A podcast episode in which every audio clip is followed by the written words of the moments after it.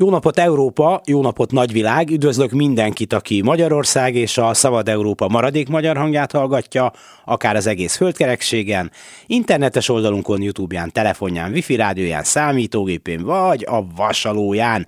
Jogunk van szólni, Dési János vagyok, örülök, hogy ma is velünk tartotok, szerkesztőtársam Véna Gyöngyi öldöklő küzdelemben nyert el egy több mint 13 milliárd forintos munkát egy Mészáros Lőrinc és családtagjai birtokában lévő építőipari vállalkozás, egy Tiborc István fejedelmi vő egykori üzlettársa érdekeltségében álló előtt.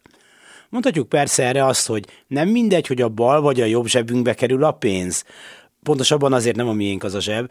Minden esetre egy helyre megy, az csak legfeljebb Hollandi megy jaktozni belőle, hol meg valaki más. A történet persze ennél még rondább.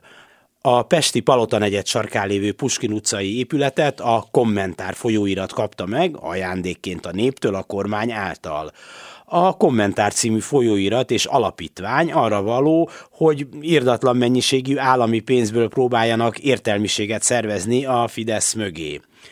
Értelmiséget még csak lehet venni kilósáron vagy Black Friday-n, de hát értelmet már nehezebb. Nem gond, lényeg, hogy a pénz jó helyre kerüljön.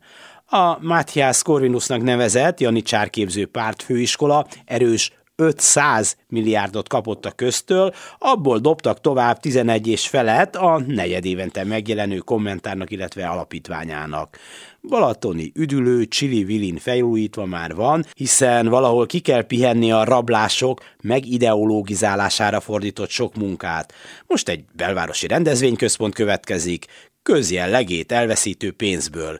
Lehetne szülészetiskola rendelő, ha-ha-ha.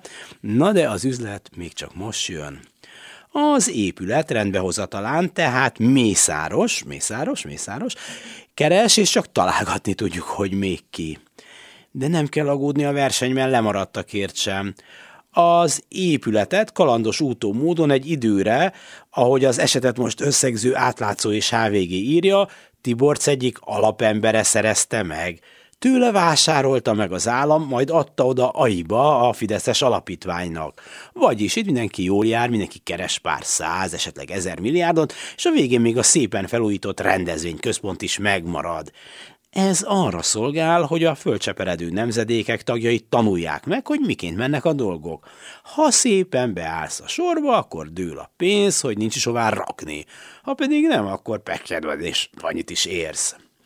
Az épületet eredetileg a Tisztviselők Országos Egyesülete emelte a Millennium környékén, most tessék megkapaszkodni, a saját tagjaik adományaiból. És ma ezen is Mészáros és Tiborc keres persze, mert ők nem olyan lúzerek, hogy a saját pénzüket költenék. Közben a század vég 24 milliárdnyi állami forintért dolgozik továbbra is a diktatúra fenntartásáért, míg a nézőpontnak nevezett Fideszes agitproposztály 22 milliárdot kap ugyanerre, mi tőlünk. Megérdemeljük, ha ezt békés módon tűrjük.